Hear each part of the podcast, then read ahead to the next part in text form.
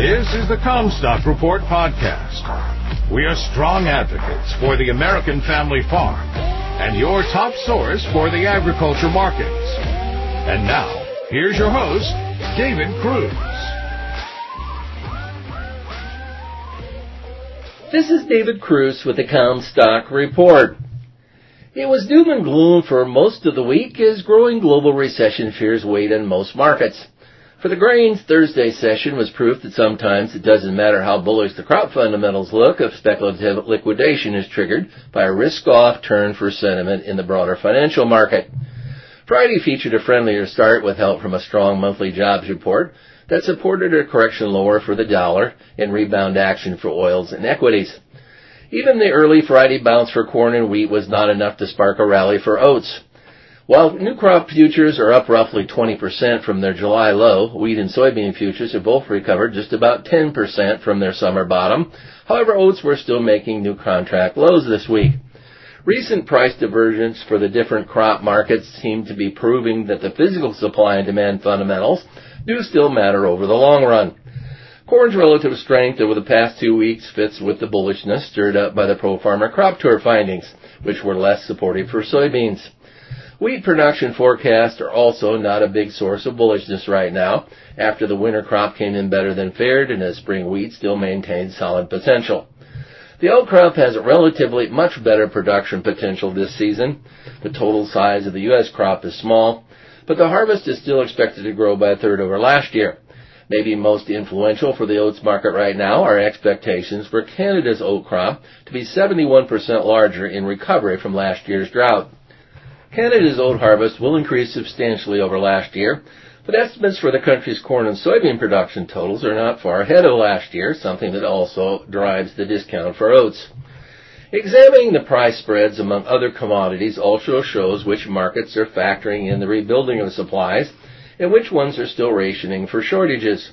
At the top of the list for commodity futures performance since the start of the year, natural gas prices are up 137% in response to the ongoing energy crisis in Europe caused by reduced gas imports from Russia and in reflection of current U.S. natural gas inventories that are down about 11% from the five-year average.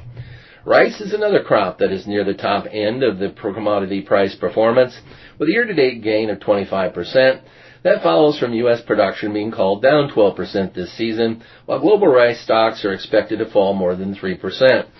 Soybean oil futures are up 18% as the U.S. soy oil carryout is projected down 14% this year. Cotton prices are up 14% as season-ending U.S. cotton stocks are projected to fall by almost half. Lean hogs are up 7% and live cattle up 2%. Both the cattle and hog herds are smaller again this year. A further Brazilian update. With acreage expansion usually comes an increase in fertilizer demand. That may not be the case this year. Last year saw Brazilian farmers consume a record amount of fertilizer of nearly 46 million metric tons. This season it shows one projection at 43 million. In previous reports, we have noted that while acreage may expand, input investment may decline to help offset the rise in production costs. Brazilian farmers have limited soil fertility reserves, leaving them little wiggle room when it comes to reducing fertilizer investments without lowering yield prospects.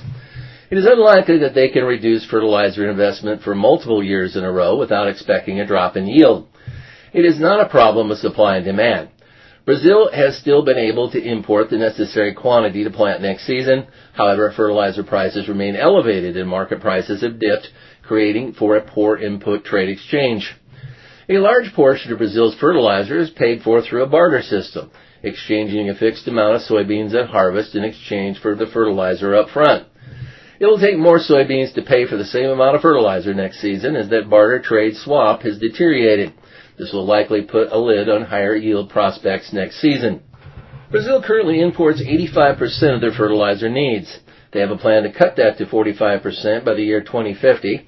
This plan includes boosting domestic fertilizer production.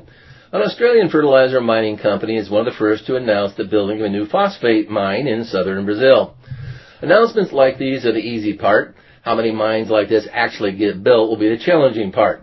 Back in the 2007 commodity boom, many fertilizer companies made similar announcements, but almost none of them were consummated. As Brazil is well known for its bureaucracy, legal and environmental roadblocks quickly bring progress to a halt. The same company from Australia already had one of their preliminary licenses blocked by a court injunction.